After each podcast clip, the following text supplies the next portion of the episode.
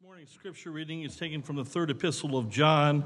That's the third epistle of John. We would like to read the entire chapter, the shortest book in the Bible this is.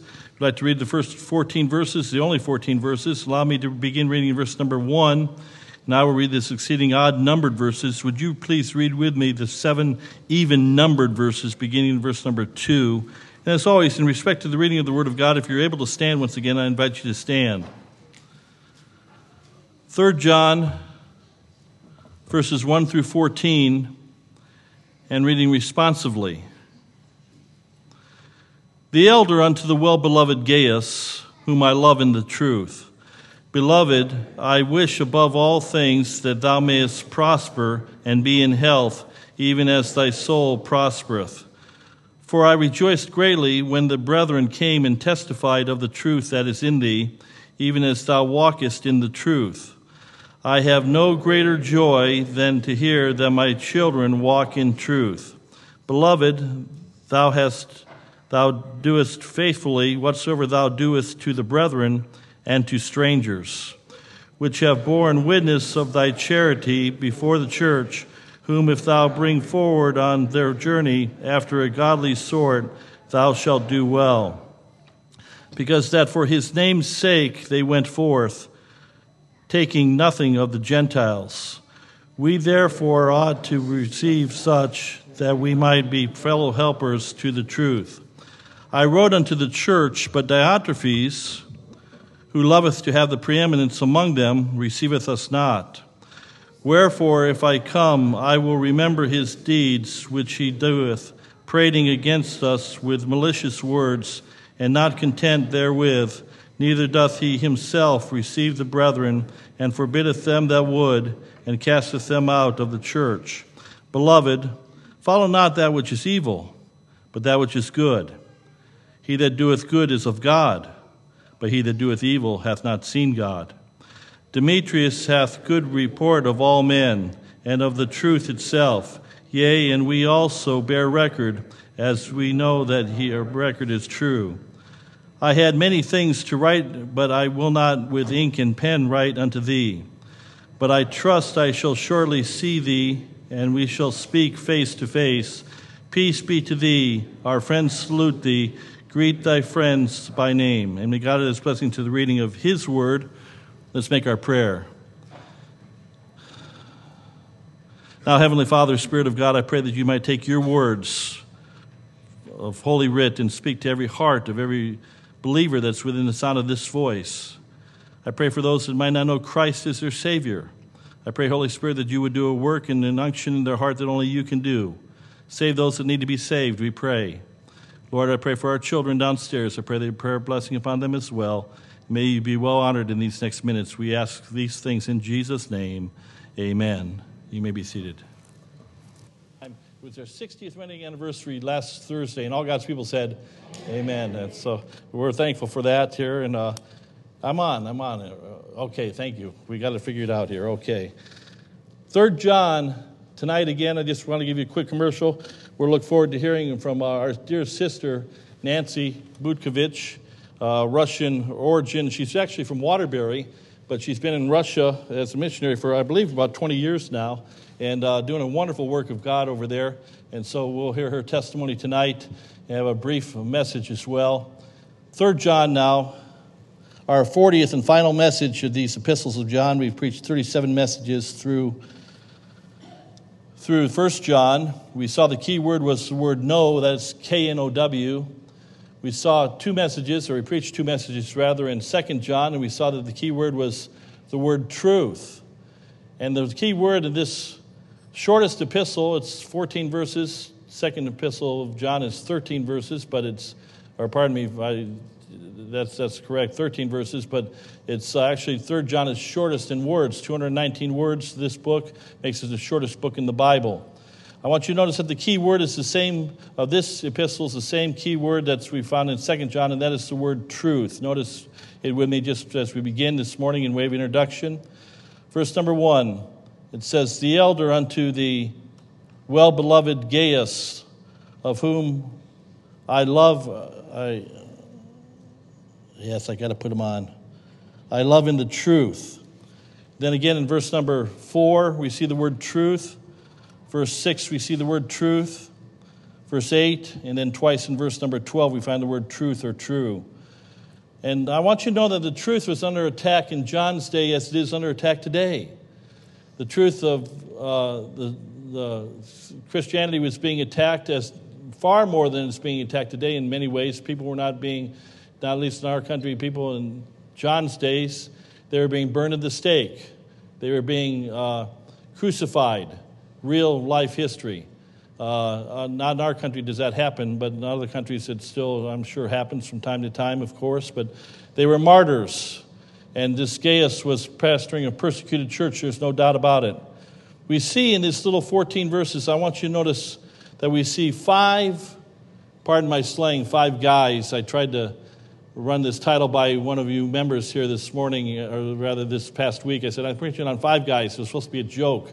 And it's supposed to be the restaurant, of course. And they said, five guys, what are you talking about? And, you know, five guys, you know, the restaurant. And they didn't know. But there we see five guys or five men in this book. And this book is all about truth. So I want to deal with the subject of the outline. It really is defenders and despisers of the truth, all connected with this local church. And it's a picture of five defenders or five despisers, or some despisers, of the truth that's apropos, or rather found in almost all churches throughout all ages, and certainly within even this church context as well. Are you a defender or a despiser of the truth this morning? Notice with me verses 1 to 4. And notice the first of five guys, if you will. Notice a true pastor. And I'm referring to this man named Gaius. The Bible says, the elder unto the well-beloved, that's elder, of course, there is that word presbyteros, this president of the assembly, this pastor, unto the well-beloved Gaius. I want you to notice he was a true pastor. He was fervent for the truth. He was fervent for the truth. I loved Pastor Rich's, you that were here Thursday night, you know what I'm talking about. Pastor Rich Chavatsky preached for us, and Pastor Rich is a fervent preacher and a very good preacher, as all of you know that heard him, of course, and we're looking forward to our revival meeting in a month from now, where we'll preach the whole week of revival meeting. But he's fervent for the truth, and the Bible tells us that let a man account of himself as the ministers of Christ and stewards of the mysteries of God. I don't know about Gaius, but I do know about Pastor Rich. He's not only fervent for the truth, but he's a very well-spoken preacher. He's at least famous in our world. At least in my world, he's famous. Maybe not in many worlds, but I wouldn't say he's flashy or flamboyant. I think he can be funny. But I know one thing that he is for sure, and I know one thing that Gaius was for sure, that is he was faithful. And moreover, it's required in stewards that a man be found faithful. And so a true pastor is a faithful pastor, and he's faithful to the truth of the Word of God. We are to respect him. Verse number 1, it says, unto the elder, unto the well-beloved Gaius. He didn't say the beloved Gaius, he said the well-beloved Gaius. He loved him in the truth, and he was well-beloved, and he was respected because he was a lover of the truth, and therefore respected by John. He was... Secondly, verse number 2, notice the request for him. It says these words, Beloved, I wish above all things that thou mayest prosper and be in health, even as thy soul prospereth.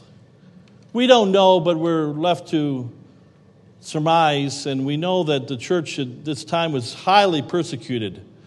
Christians were second-class citizens at best. They were persecuted. They were being literally killed, martyred for their faith. And so they got the lowest of the. They were on the lowest ladder of the economic pool, if you will, or the lowest rung of the economy and jobs. And probably nothing. It probably was held true with the pastors of these very poor churches. Gaius was rich in the Lord, but he was probably poor in this world. Proverbs 10:22 says, The blessings of the Lord maketh rich, and he hath no sorrow with it. In the Old Testament, just for the record, we have godly men that were, because they were godly, they were also rich. Think of Job. Think of Abraham. Think of David. Think of Solomon. In the New Testament, the Bible says, yea, and all that will live godly in Christ Jesus shall what? Do you know it? Suffer persecution.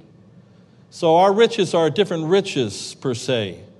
Our riches are defined in Ephesians 1, 2, and 3, a little subpoint to the outline here, to the request for him that he would be prosperous. Our blessings are positional. We're already seated in heavenly places in Christ. Our blessings are spiritual. We're saved by grace. Ephesians 2 says we're saved by the grace of God. We have His mercy and grace upon us. And then, of course, our blessings are eternal. But two more things about our blessings. Not only are our blessings today positional, as Gaius, his blessing was positional. He was in Christ. Eternal or spiritual, eternal. But our blessings, in Gaius' case, there was some suffering that was probably going on, and so his blessings are later. You know, folks, I want to remind you, our major blessings are later. They're not now, they're later. But I do want you to know that the last part of that is truth. Our blessings are now. You say, what do you mean by that? Mark chapter 10, verse 28 and 29. Sometimes we get the martyrs complex, and we look at people that don't serve the Lord, and they say, we see them being blessed, and we're not being blessed, or we think we're not being blessed. But Peter said that to the Lord one day. He said, Lord, we left all to follow you. And the Lord said to Peter, Peter, no man has left fathers or houses or wives or sisters or brethren or that shall not in this world receive, he says, shall not in this world receive 100-fold. Now in this world and in the world to come, everlasting life. We're blessed here, down on earth, as Christians. Don't ever forget that. And so we see the request for him, this true pastor, this respect of him. We see the reputation of him. Notice verse 3, it says this, for I rejoiced greatly when thy brethren came and testified of the truth that is in thee. His reputation preceded him. Men would come to his church, people would come to his church, and they knew that he stood for the truth. He was valiant for the truth. And then they knew not only that he stood for the truth, but his walk matched his talk. Look at the last part of verse 3. Even as thou walkest in the truth. It's one thing, and I have to be careful here, but you don't know who I'm talking about, so I'll use an illustration of this past week. I was with somebody that claims to know the truth, and I believe they do know the truth. But there were several improper words coming out of their mouth. We might call them curse words, swear words. I truly believe this person was a Christian, but the way he was talking, he didn't sound like a Christian. You see, his walk didn't match his talk, or his talk, rather, didn't match his so-called walk with the Lord, and I think he truly is a Christian. But it couldn't be said that of Gaius. Gaius not only talked the truth, but he walked the truth. And then we get to verse number 4 on this true pastor. This first guy that was fervent for the truth.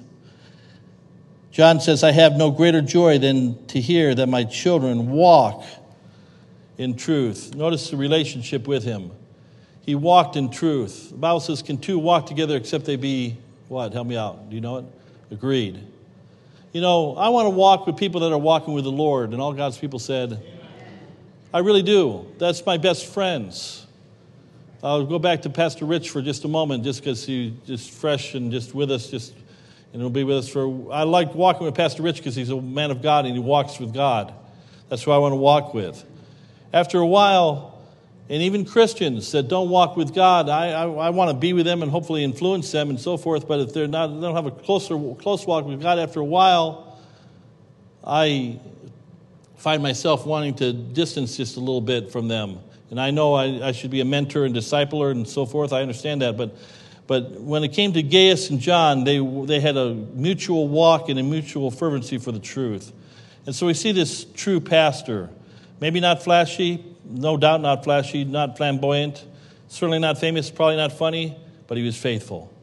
But then I want you to notice the second guy, if we could use that slang again, this second guy that we read about, a second type of group of men, at least, in verses 5 through 8. Notice with me, it says verse 5, Beloved, Thou doest faithfully whatsoever thou doest to the brethren and to strangers. Notice the traveling preacher, the Timothys. Remember, Paul had a young son in the faith named Timothy. We have two books in our New Testament written to Timothy. And here's his admonition about Timothys, followers of the truth. Paul said it this way in 2 Timothy 2:2. I didn't give you the verse, but... And the things as thou hast heard of me among many witnesses, the same to commit thou to what? Faithful men, who shall be able to teach others also. Hey, just let you in a little secret. The pulpit ministry of a pastor, I've heard pastors say this, and I remember learning this in Bible seminary at college, that really this is about 5% of the pastorate. This is the, pardon the slang, this is the show. This is not pastoring. Anybody, there's some great pulpiteers out there. There's some great orators out there. There's some great folks, communicators that can speak well, but they don't live it. And the fact of the matter is, there's much more to being pastor than being able to speak finely. No, there's the faithfulness that's so important. Before a man can be a pastor, he must be found faithful. And we see these traveling pastors. He says three things about these men here. He says, first of all, recognize him. Recognize him in the stranger. By the way, I guess I can get away with saying this. And whenever we have pastors that are visiting us, we had a pastor several weeks ago who was visiting on vacation, and he visited us. And I always try to honor the pastor of a slightly different flavor of Christianity than what we're used to and so forth, and not my brand of cup of tea, so to speak, but yet nevertheless a man that loved the Lord, a man that's godly. And, he said a thing or two from the pulpit that he wasn't trying to be offensive. He said something that was I wouldn't personally approve of, but I didn't correct him. I wouldn't do that. I wouldn't embarrass him at all. Well, I was trying to honor him, and we need to do that. And just like, by the way, Aquila and Priscilla, there was a man named Apollos. Remember the story? Apollos didn't perfectly expound the word of God, and Aquila and Priscilla took him aside privately and expounded to him more the things of the word of God. They didn't embarrass him in front of others. I wasn't going to embarrass that preacher that was here a number of weeks ago. He's a fine man, loves the Lord. And so... We need to recognize him. We need to not only recognize these other brothers and sisters in the faith, but we need to refresh him. Look at verse number 6. Which have borne witness of thy charity before the church, or thy love before the church. These men that have come in, these strangers, these preachers that you've never met before, these missionaries, these evangelists, they spoke of your love, whom if thou... bring forward on their journey after a godly sort, thou shalt do well. Refresh him. For most of you know, we have what's called a prophet's chamber. We call it a prophet's chamber. It's a hotel room is what it is. But we use it for God's servants. We use it for missionaries and evangelists and people in the work of the Lord. We try to be a blessing to them. And we want to try to take care of them. And that's a lot of Christianity is we're to be given to hospitality. And that's part of the ministry. And that's part of, we're sometimes we're deficient on our hospitality, but we're to take care of the men and women of God. But then I want you to notice verse 7, it says, because that for his name's sake they went forth, taking nothing of the Gentiles. This refreshing him, taking care of the men of God. I noticed that the world, and not many entities in the world, but some entities take care of their own. They take care of those people that serve them. I think of our military. And I've used it many times in illustration. We have several ex-military here. We have several maybe current military, I guess, as well. And we take care of our soldiers because they're taking care of us. We give them the very best. And they're taken care of by our country. But God's children, we don't go to the Gentiles to have them. Gentiles take care of us. We take care of our own through our own means and so forth. And so we take care of the traveling evangelist, the missionary, and the servant of God that's a blessing. And so this traveling preacher who's a follower of the truth, we recognize them, we refresh them, we receive them. But then verses 9 to 11. Now we get to the foe of the truth. Notice the Bible says, I wrote unto the church by Diotrephes. Now, by the way, we're going to get to Demetrius. Let me fast forward here. I know a lot of Demetriuses. How do you say that? People that name their kid Demetrius. I've met a lot of Demetrius, but I've never met a Diotrephes. There's a reason for that. He was a foe of the truth. Nobody names their kid Diotrephes that I know of. And I want you to notice that he had several issues, and John points them out. I wrote unto the church, but Diotrephes, who loveth to have the preeminence among them, receiveth us not. Notice his pride. He wanted the preeminence. It was all about him. He wouldn't even receive John. You know, this goes two ways here, and we've had, and every church this has happened before, but there's been Christians who come in that this pastor doesn't rate with them. I understand that. I get it totally. But it wouldn't matter if another pastor was here. They wouldn't rate with them either. And there's some members or some church Christians. I know Christians that have been to, I think in one family that I know of, have been to 18 different churches that I know of as members. Never can find a perfect church. They never will find a perfect church. Always looking for that perfect, somebody to measure up to their standard of righteousness, their standard of perfection. Evidently, nobody could measure up to Diotrephes' standard of perfection. Sometimes pastors are like that. And pastors expect a perfect flock. Well, pardon my slang, good luck on that one. We're all got our spot and wrinkle. There's no perfect family. There's no perfect church family. And we shouldn't make the standard higher than what the Lord makes. And this tyrant, he was a pompous, he was a tyrant. He wouldn't even, John didn't even measure up to his quote-unquote standard. He was full of pride. He was full of, secondly, presumption.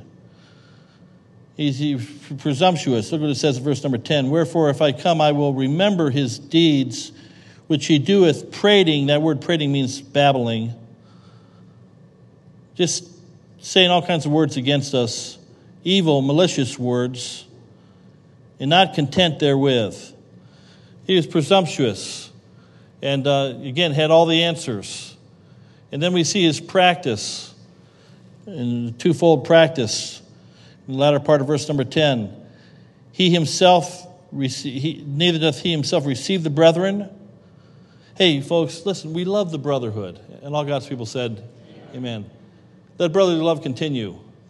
We love the brotherhood. Doesn't matter if they're from our church or from another church. We love the brotherhood. We love people that name the name of Christ. And so we see this. He didn't receive these brethren, the Bible says. And it goes on to say this. And forbiddeth them that would, and casteth them out of the church. This is a Sunday morning. It's a little delicate to say this, but when we have visitors in the house of God, they ought to feel welcomed. They really ought to feel welcomed. They ought to feel that, hey, they ought to feel at home. Oh, no, you don't rate here. Or, no, you can't come here. This is a closed club. No, I'm thankful that I don't believe we're like that. But we must nurture this relationship and be not condemning condemning others that don't maybe look like us or think like us, work with them where they're at. And then his practice was to condemn. His practice is contrasted in verse number 11. Beloved, follow not that which is evil, but that which is good. He that doeth good is of God, but he that doeth evil hath not seen God. So God contrasts the evil from the good. This tyrant, pompous, if you will, He called evil good and good evil. He didn't even accept John because John wanted to measure up to his own standard. Can you imagine that? Well, it brings me to verse number 12. Just one verse on this fourth guy, Demetrius, a tried and true partner of Gaius, maybe assistant pastor. Demetrius hath good report of all men and of the truth itself. Yea, and we also bear record, and we know that our record is true. Demetrius was a tried and true servant of the Lord. He was faithful to the truth. I want to remind you that when God hands out his rewards in heaven, sometimes people make the mistaken idea that pastors are going to be at the head of the list. Hopefully there'll be a lot of pastors near the top of the list. I hope so. Evangelists, missionaries. But the idea, here's this assistant. Here's this man. We don't know if he was an assistant. We don't know. All we know is he's a man. That's it. He's in the church, evidently. And Paul, and he's a helper. He's a fellow helper, a fellow laborer. And John, rather, says that he loves that he walks in the truth. And when we get to heaven, I honestly believe, ladies, I'm not trying to butter you up. I know it's not Mother's Day, but just hear me out. When God gives his list of rewards, I think there's going to be a whole lot of ladies ahead of a lot of preachers in the awards list of being fervent for the truth and faithful to the truth and tried and true partners in the work of God. You know, God's blessed our church. I've said it over and over again, and let's not take that for granted. He's been very good to our church. And to God be all the glory. We don't want to steal any of that glory. But I want you to know that God's been faithful to us because I believe we have a lot of tried and tested and true partners that do the work of God, including those in the nursery, those in junior church, those in beginner church, our security that's walking around right now, and in all the different phases of our church. There were people here yesterday and Friday for several hours cleaning the building. On Friday, we had people here mowing the lawns, all that stuff that has to be done, tried and true partners. But then we get to verses 13 and 14, the last two verses. And John turns the talk to himself, and then notice the tenured patriarch or the tenured father. John is the father of the truth. You don't need to look at 1 John 2:13 and 14, but there we see the Bible says that he wrote unto the fathers because they have known him that is from the beginning. John, as we looked at last week, was the last of the apostles. He was the last of the apostles, and he was a father figure of sorts, one of the few remaining Jews in this now almost all Gentile church. And he was a father to many, maybe a father to Gaius. And I want you to notice what he says in verse 13. He says, I had many things to write, but I will not with ink and pen write unto thee. I want you to notice that this father, the truth, the fact, the concerning truth, that there are many facts of truth. We have 66 books in the Bible. We've been preaching systematically through 1 John, 2 John, and now 3 John, verse by verse. There's so much of the Word of God that we haven't got to. Paul says in Acts chapter 20, verse number 27, for I have not shunned to declare unto you all the counsel of God. Folks, that takes a long time. That takes a lifetime. There's so much of the Bible that we need to know.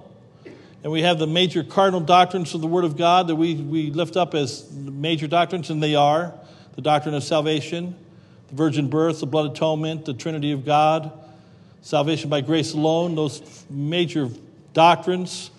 But there are other doctrines as well that are just as much fact, maybe not as important per se, but nevertheless we need to preach the whole counsel of God.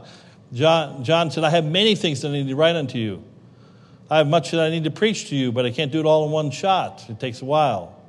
So there's many facts of truth, but then I want you to notice the manliness of face-to-face truth. John says, but I trust, verse 14, I shall surely see thee, and we shall speak face to face. Hey, you could have done this morning. You could have went to Bedside Baptist this morning. You could have turned on your radio, or if you've got your computer or your cell phone, you could have got a church on the web. Sure you could have. You could hear a radio broadcast or what have you, or an internet broadcast. But there's something coming in, Lord knows that, and talking to us face to face. There's something about having somebody, you know, sometimes we call it, in 1 John, we call it in-your-face preaching, an in-your-face book. And somebody trying to look at you right in the eyeballs and saying, this is what God's Word says. And here's why, that communication, that visual communication. Paul says there's something manly about that, something godly about that. where one day we'll see him face to face, by the way, and we'll know that we'll wish we'd given him more. Maybe we'll know that it was worth it to serve him at the same time.